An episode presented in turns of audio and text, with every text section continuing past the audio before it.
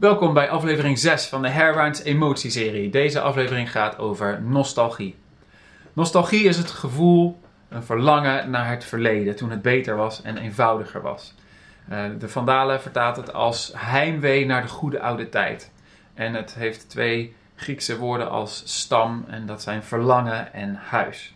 Maar heel veel definities van nostalgie noemen ook meteen dat het misschien een verleden is wat nooit bestaan heeft, of een geïdealiseerd verleden.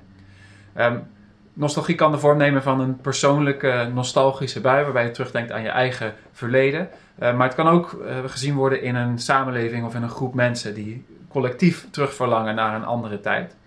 Um, bijvoorbeeld in de kunstgeschiedenis heb je de pastoraal, wat terugverlangt naar een, gouden tijdperk, een vroeger waarin alles simpeler en eenvoudiger was.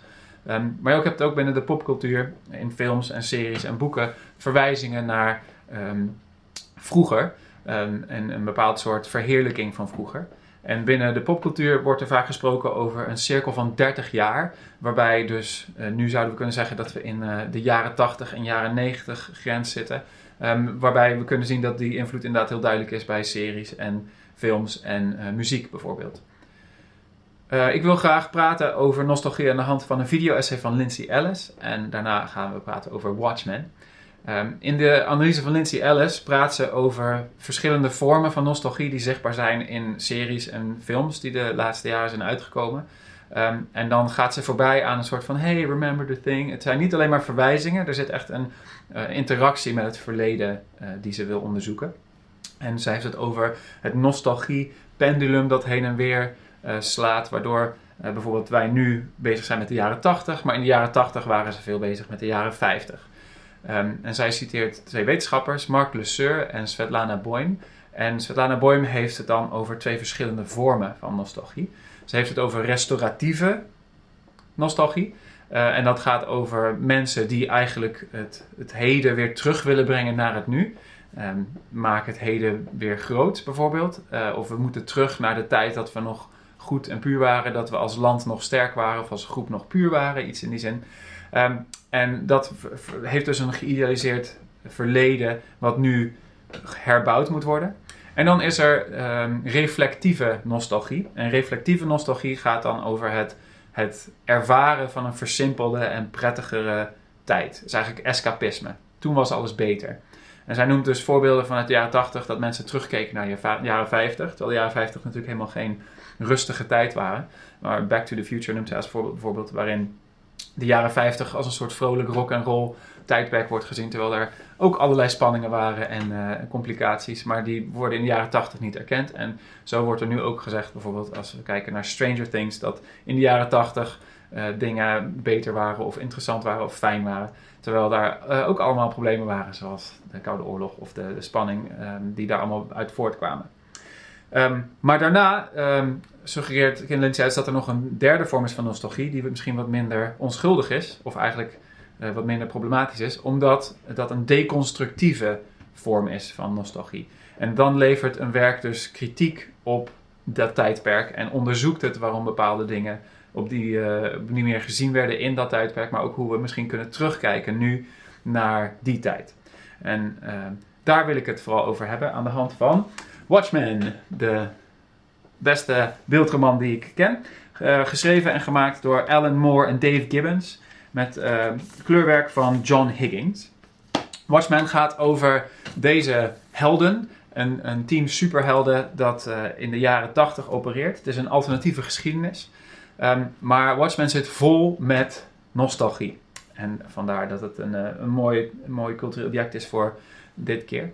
Um, ik ga nu even een onthullingswaarschuwing doen. Als je nog niet bekend bent met het plot van Watchmen, dan zou het kunnen dat ik nu iets ga vertellen wat je nog niet wil weten.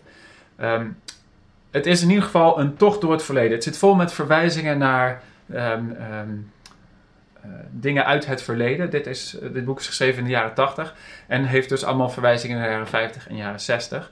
Um, de film die is gemaakt in 2009 door Zack Snyder heeft ook een intro waarin uh, Bob Dylan, uh, The Times They Are Changing, wordt afgespeeld. Ook geciteerd in het boek overigens. En um, daar wordt een soort montage gemaakt van het eerdere superheldenteam, de Minutemen, die in de jaren 50 bestonden. En dat is eigenlijk een soort parodie, of een soort her verbeelding van de superhelden zoals ze bestonden in de gouden eeuw van uh, de striphelden. Dus bijvoorbeeld uh, Superman was de, de eerste superheld die in een strip stond. Um, en die superhelden waren allemaal vrolijk en optimistisch en ze, ze sloegen schurken in elkaar.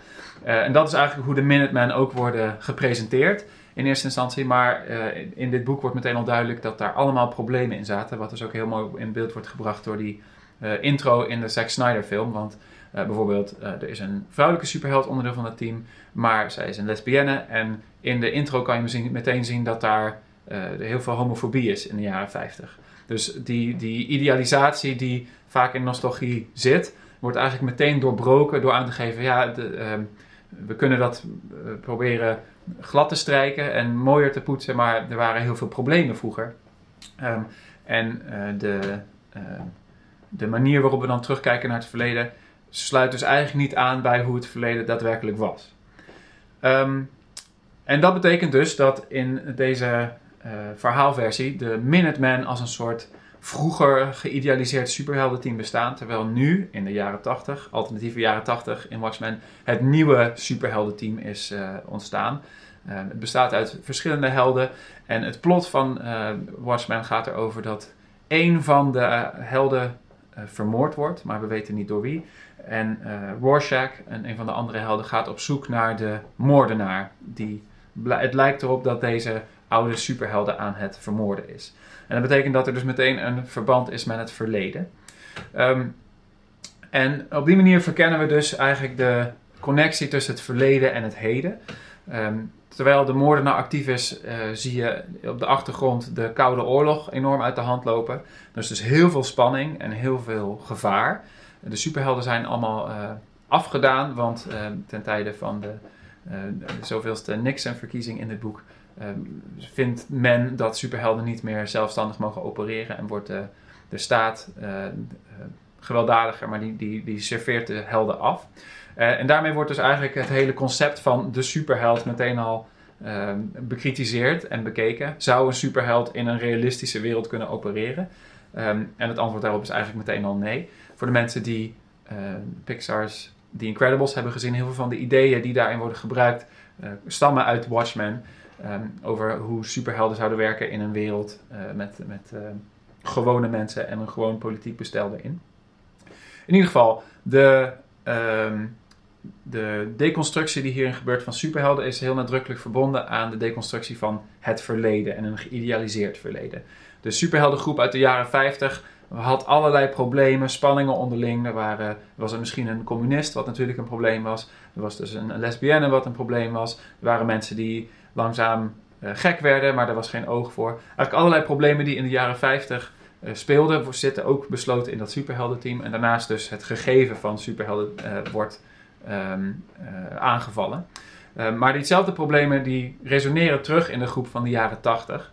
en dat is dus hoe het boek ook aangeeft dat de de dingen die in het verleden beter leken, um, eigenlijk dezelfde problemen met zich meedragen in het heden. Um, dat, gaat, dat gaat over de helden. Daarnaast is er een stuk over um, Nostalgia. Dat is een merk van een van de superhelden. Adrian Veidt heet hij. Uh, zijn superheldennaam is Ozymandias.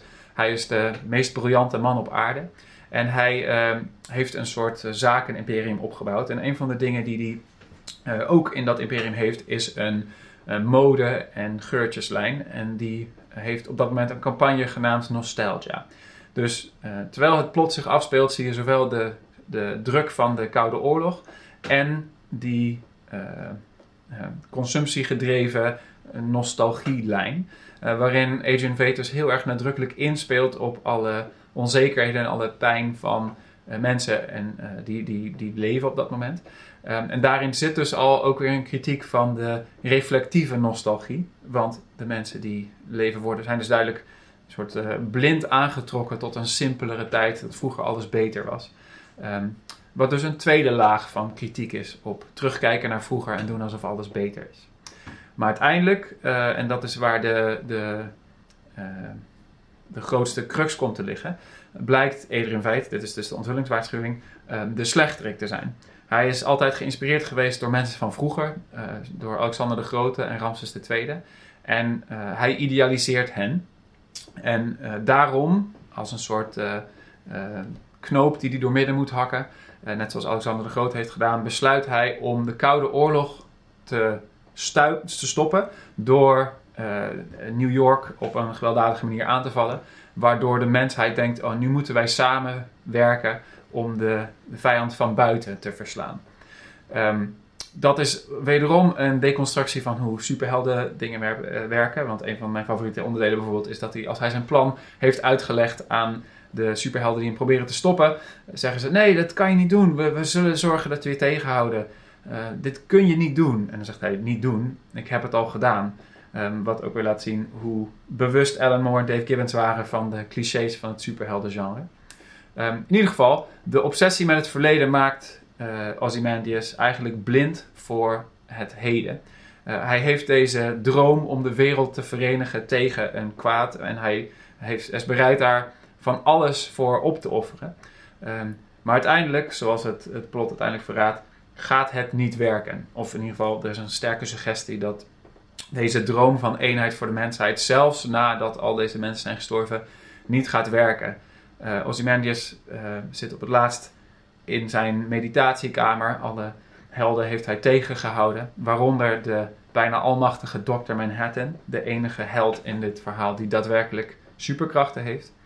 Um, en hij zegt: het, uh, het is toch maar goed dat ik dit gedaan heb. Toch, Dr. Manhattan, it all worked out in the end. En dan zegt Dr. Manhattan terug: Ach, Adrian, je snapt er niks van. Nothing ever ends. Um, en met die twijfel eindigt het boek um, voor een groot deel.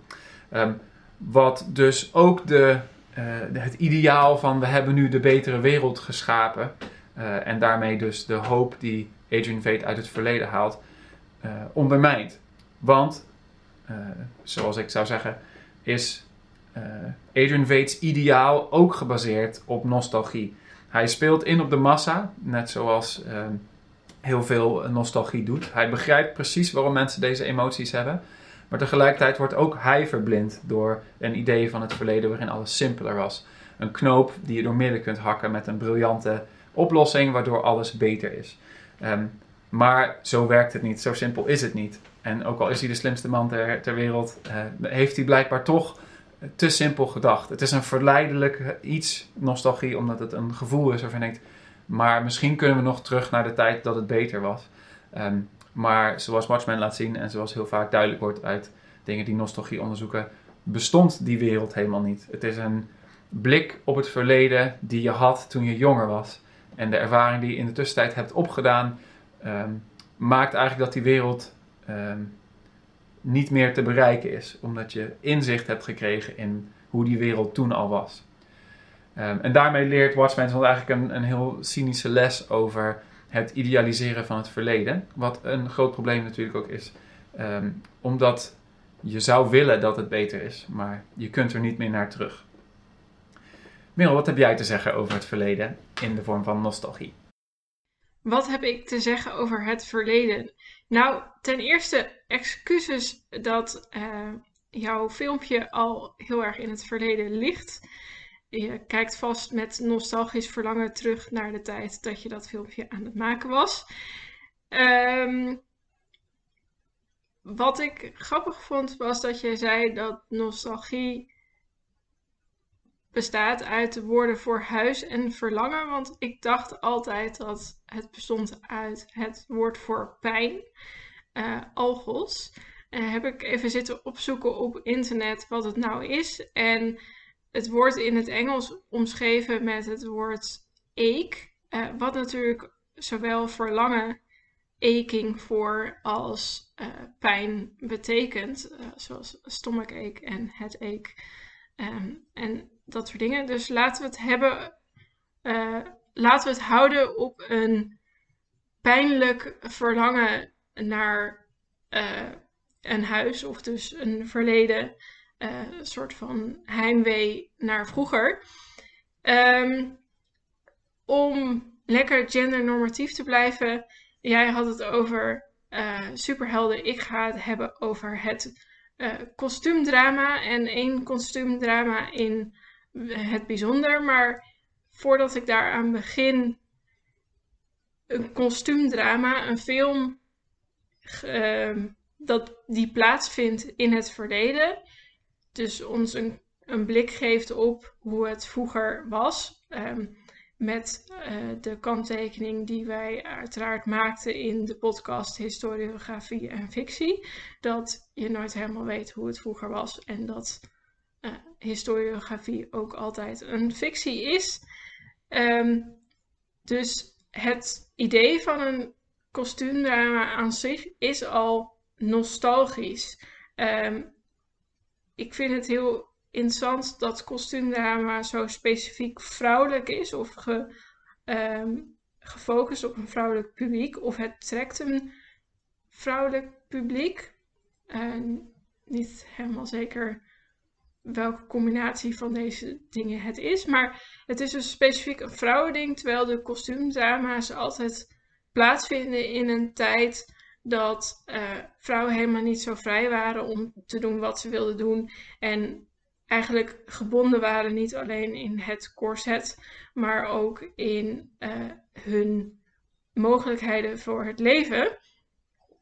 Um, dat is trouwens een van de dingen die in het kostuumdrama wat ik heb uitgekozen uh, wordt besproken. Want uiteraard ga ik het hebben over uh, Little Women en in het specifiek de verfilming van uit 2019 van uh, Greta Gerwig. Little Women is gebaseerd op uh, het boek van Louisa May Alcott, wat is geschreven in 1868 en 69. Het was twee delen. En het is echt 80 keer verfilmd, geadapteerd voor toneel, musicals, uh, radio, uh, hoorspelen, whatever. zelfs verschillende boeken die weer geïnspireerd zijn op Little Women. En um, er zijn zeven verfilmingen. Twee silent movies uit 1917 en 1918. En dan nog eentje uit 1933 met Catherine Hepburn als uh, Joe. Eentje uit 1949. Eentje uit uh, 1994 met heel leuk een jonge Kirsten Dunst als Amy en Claire Danes als Beth en Winona Ryder als Joe. Het was heel grappig om terug te zien. Um, dan schijnt er ook nog eens een uh, verfilming te zijn uit 2018, maar die heeft iedereen volgens mij gemist. En dan is er dus de nieuwste verfilming uit 2019. Um, ehm, als je het over nostalgie hebt, is het natuurlijk interessant, zoals jij ook al zei in je filmpje, Wessel, dat periodes altijd terugkijken 30 jaar eerder. Maar die verfilmingen hebben vast ook iets te zeggen over het tijdperk waarin ze gemaakt zijn. Um, ik was niet de enige die zich dat afvroeg, want er bestaat een uh, YouTube-filmpje um, van het kanaal Be Kind Rewind, als ik het me goed herinner. Ik zal hem linken in, de, uh, in ons filmpje.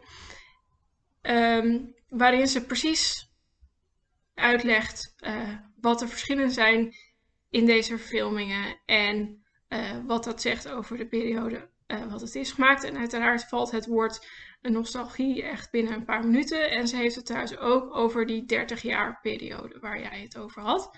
Uh, dus kijk dat filmpje vooral als je dit wil weten. Um, als ik zeg Little Women uit 2019 is een kostuumdrama, moet ik daar misschien bij opmerkingen. Want dat was een van de uh, dingen uit het verleden waar ik in verdwaald raakte, waardoor mijn filmpje zo laat kwam. Uh, er, er is een hele movement op onder andere YouTube met mensen die zich bezighouden met de historische kledij. En ik denk dat zij Little Women uit 2019 niet zullen omschrijven als een kostuumdrama, omdat het schijnbaar echt compleet ahistorisch incorrect van alles is qua kleding. Daar is ook een heel leuk YouTube filmpje van. Uh, vrij hilarisch. Um, dat zal ik ook linken. Um, waar ze ook trouwens nog eens heel erg nostalgisch doen over de uh, eh, 1994 film. En um, over uh, bonnet. Ik weet niet wat het Nederlandse woord is voor een bonnet. Maar dat is zo'n mooi hoedje. Uh, wat ze toen hadden in uh, de tijd dat Little Women zich afspeelt. Maar in 2019 is de 2019 versie is dus niet geheel historisch correct qua kostuumdrama setting. Um, wat wel heel interessant is aan de 2019 versie, zijn de verschillende vormen van nostalgie die zich daaraan, daarin afspelen. Als eerste heb je natuurlijk de nostalgie die wij als kijker hebben. Uh, je hebt, als je die film kijkt, tegelijkertijd een soort verlangen naar die warme huiselijkheid van uh, het gezin March en die vier uh, kinderen, dochters die zo ontzettend gezellig met elkaar hebben en theaterstukken maken met mooie kleding en nou, zich intens vermaken. En um, in dezelfde tijd moet je enorm huilen om de dood van Beth. En je wordt er ook nog eens enorm feministisch strijdlustig van, omdat ze het dus hebben over die uh, soort van gevangenschap waarin vrouwen toen zaten. Dat je moet wel trouwen, want anders dan heb je niks. om het maar even kort door de bocht te zeggen. Um, wat natuurlijk een heel groot thema is in Little Women sowieso, maar zeker in de 2019 versie. in de 1994 versie trouwens, want ik, ik ging hem kijken, want ik wilde natuurlijk weten in hoeverre die films van elkaar verschilden. Uh, ik moet zeggen, ik heb hem niet afgekeken, want ik werd er een beetje moeilijk van. Uh, want hij, ik vind hem, vond hem heel erg preuts. Je zou zeggen, dus als het 30 jaar terug is, dan zou deze film naar de jaren 60 verwijzen. Maar ik vond hem eerder naar de preutse jaren 50 verwijzen. Met super lieve, nette dochters. Behalve Joe misschien een beetje. En heel veel aanzwellende muziek. En uh, gepraat over trouwen en. Nou, dat was niks voor mij.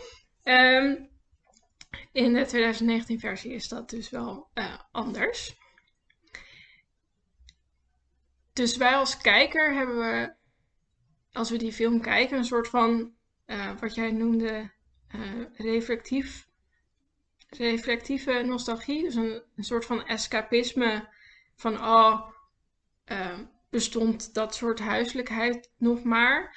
Terwijl je ook misschien de deconstructieve nostalgie hebt of de kritiek op die periode met die feministische kritiek die er in de film is. Um, de andere nostalgie die in de film zit is de nostalgie van de zusters zelf naar hun kindertijd.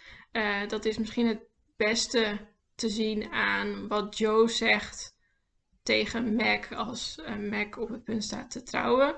Uh, eerst zegt ze natuurlijk van trouw nou niet, we, we, kunnen samen wegrennen. En dan ehm, hoeven we die mannen helemaal niet. En ze zegt van I can't believe childhood is, over. En dat is een van de thema's van de film is natuurlijk de ontwikkeling van de kindertijd tot het vrouw zijn, dus womanhood, later in de nou, het is in de 2009 versie is het niet later in de film, want die doet met flashbacks. Maar dus die ontwikkeling en het gevoel dat je kindertijd op een gegeven moment uh, voor altijd over is en dat je er nooit meer terug naar kan. het zit ook in Beth, want Beth ehm, wordt ziek als kind en ze herstelt eigenlijk nooit helemaal goed van die ziekte. En later overlijdt ze dus ook. En voordat ze overlijdt, komt Joe terug naar huis om voor haar te zorgen. En dan zegt Beth: Waarom schrijf je niet over onze kindertijd? Ik zou heel graag die verhalen nog een keer horen. En dat is natuurlijk een soort van verlangen terug naar de tijd dat ze nog niet ehm, zo ziek was dat ze niet meer beter zou worden. En dat ze nog die fijne tijd had samen met haar zusters. Het zit ook bijvoorbeeld in een personage zoals Laurie. Laurie vraagt op een gegeven moment aan Joe van zullen we of wil je met me trouwen? En ehm, er zijn natuurlijk heel veel kijkers die denken, oh ja, Laurie en Joe, dat is perfect. En ze zijn echt helemaal verliefd op elkaar. Uh, maar zoals je ook ziet in de film is dat eigenlijk niet zo. En ik denk dat zelfs Laurie niet echt verliefd is op Joe. Maar het is gewoon dat verlangen terug naar de gemakkelijkheid die zij uh, samen hadden als kind. Die natuurlijk voor altijd over is. Want nu in die periode, ze zijn allebei volwassen. Laurie is een man, zij is een vrouw. Er is maar één manier waarop ze nog die gemakkelijkheid uh, samen kunnen hebben. En dat is als ze trouwen. Uh, maar Joe weigert dat. Um, er zit nog meer nostalgie in, in dat. Dat zat al in het boek van Louisa May Alcott. Want het is namelijk een geïdealiseerde versie van haar eigen kindertijd. Het is autobiografisch of semi-autobiografisch.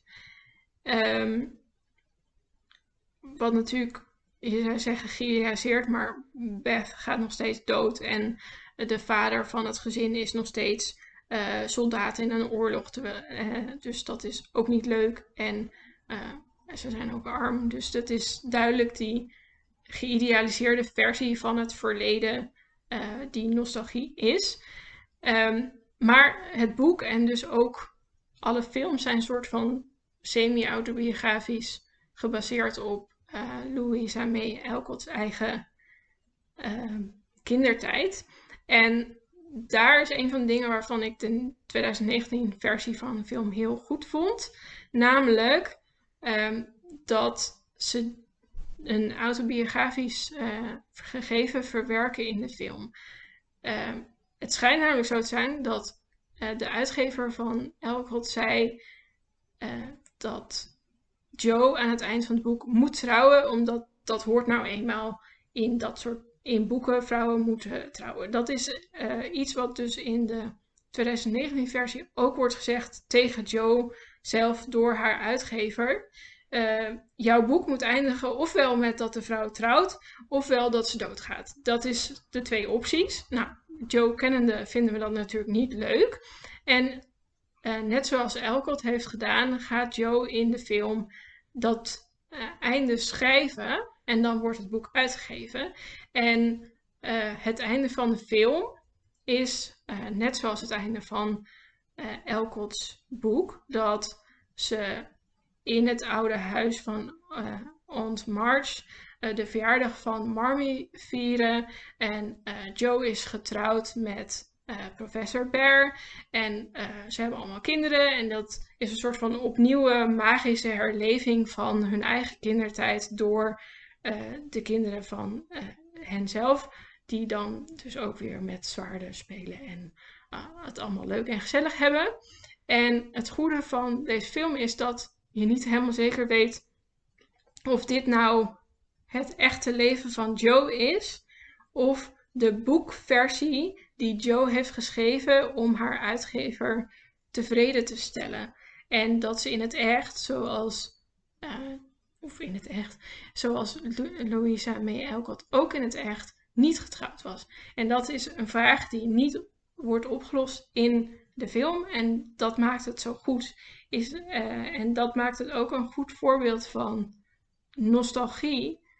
Uh, want het laat goed zien hoe geïdealiseerd onze versie van het verleden is uh, in deze film. En ook uh, hoe we dat doen met nostalgie in het echte leven. Um, tot zover al mijn uh, ideeën over nostalgie. misschien een vraag terug. wat vind jij van de nostalgie die wij hebben over 2019? Uh, nu we in het uh, 2020-2021 coronatijdperk zitten. Dankjewel Merel voor je reactie en het delen van Little Women. Uh, mooi dat in de titel en in het verhaal zo duidelijk besloten ligt dat deze vrouwen aan het opgroeien zijn, of eigenlijk net opgegroeid zijn, maar ze zijn ook nog klein of jong, of ze zijn terug aan het denken over wie ze waren toen ze jong waren. Dus er zitten allemaal nostalgische processen in, al heel duidelijk. Ehm, en die terugblik naar de kindertijd, waar je het een aantal keer over hebt, dat is denk ik precies de crux van uh, nostalgie.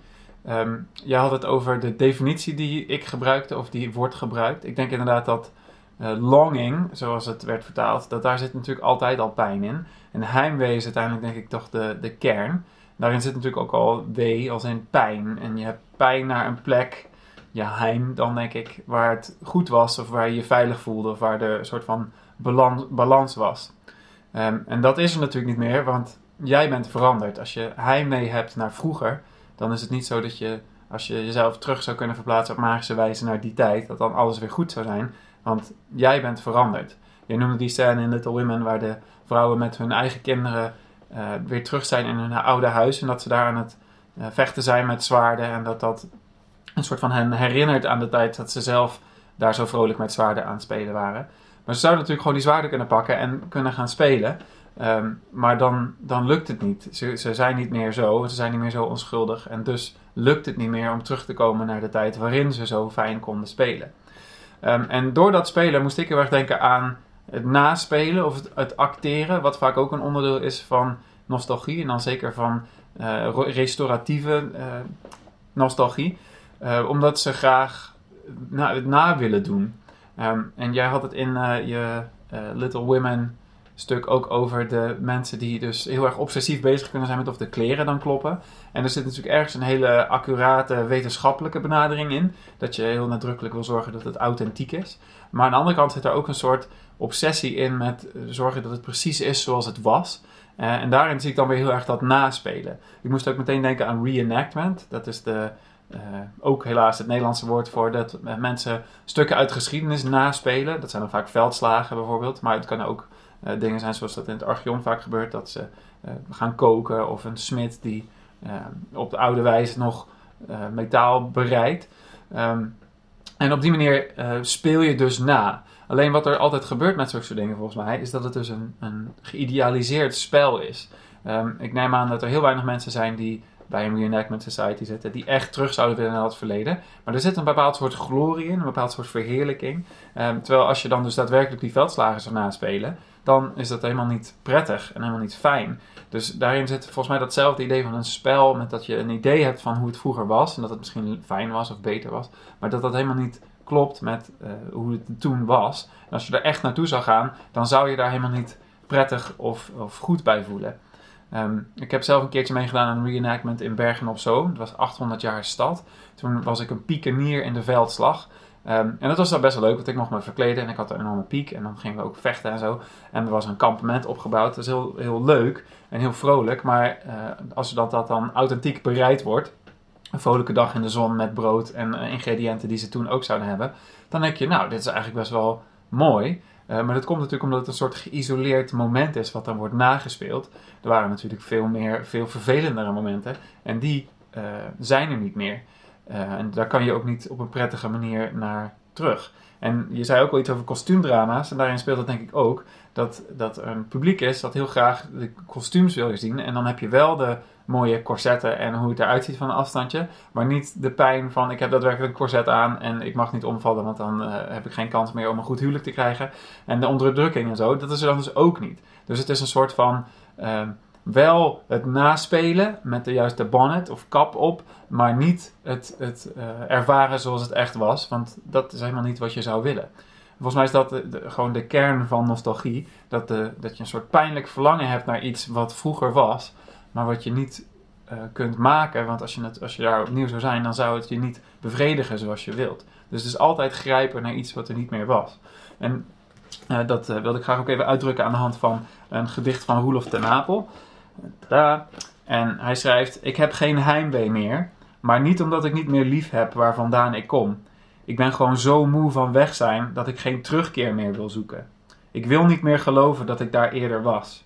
Geen weemoed dan, geen holte, een lege plek, maar niets dat ontbreekt.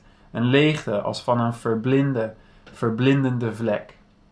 En volgens mij vangt hij hier dus de, het sentiment wat na nostalgie zou moeten komen, of in ieder geval wat het, inzicht over nostalgie. Um, er is te veel afstand tussen de plek van het verleden waar je over aan nadenken bent, de weemoed die die heeft, en waar die nu is. Waardoor elke keer als hij daarover zou nadenken en zou terugverlangen, dat hij eigenlijk verlangt naar iets wat er niet meer is. Dan verwerpt hij dat en zegt hij: Nee, dat, ik weet nog wel dat dat ooit mooi was, maar ik wil er niet meer naar terug. Ik ben te veel veranderd. En dus wat er overblijft is gewoon een herinnering van het verleden, maar niet per se iets waar ik naar terug wil.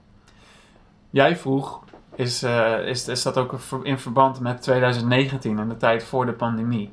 Um, het heeft natuurlijk op een gegeven moment de term het nieuwe normaal gekregen, dat er een oude normaal was. Um, en ik denk, zoals vaak ook benadrukt is uh, door de progressieve politici, is dat het helemaal niet de bedoeling is om terug te gaan naar de tijd voor de pandemie. Er was van alles mis in de tijd voor de pandemie. En dat geldt zowel voor de samenleving als denk ik voor persoonlijke tijd. Het is gewoon in vergelijking met die tijd um, en, de, en de pandemie en de lockdown, voelen mensen van, oh dat was mooi, dat was goed. Um, dat is dan waar je nostalgie naar hebt. Een soort verlangen naar de tijd dat je daar was. Maar ik denk dat eigenlijk voor iedereen zo geldt dat als je daar terug zou zijn, dat je helemaal niet per se tevreden en gelukkig was. Um, dus het, in vergelijking met deze lockdown voelt het misschien als de goede oude tijd waar je naar terug wilt.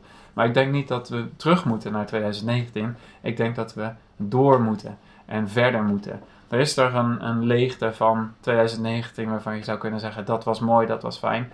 Maar daar moet je niet naar terug. Je moet dat uh, laten voor wat het is en doorgaan naar 2021 of zelfs 22, afhankelijk van hoe lang de lockdown nog gaat duren.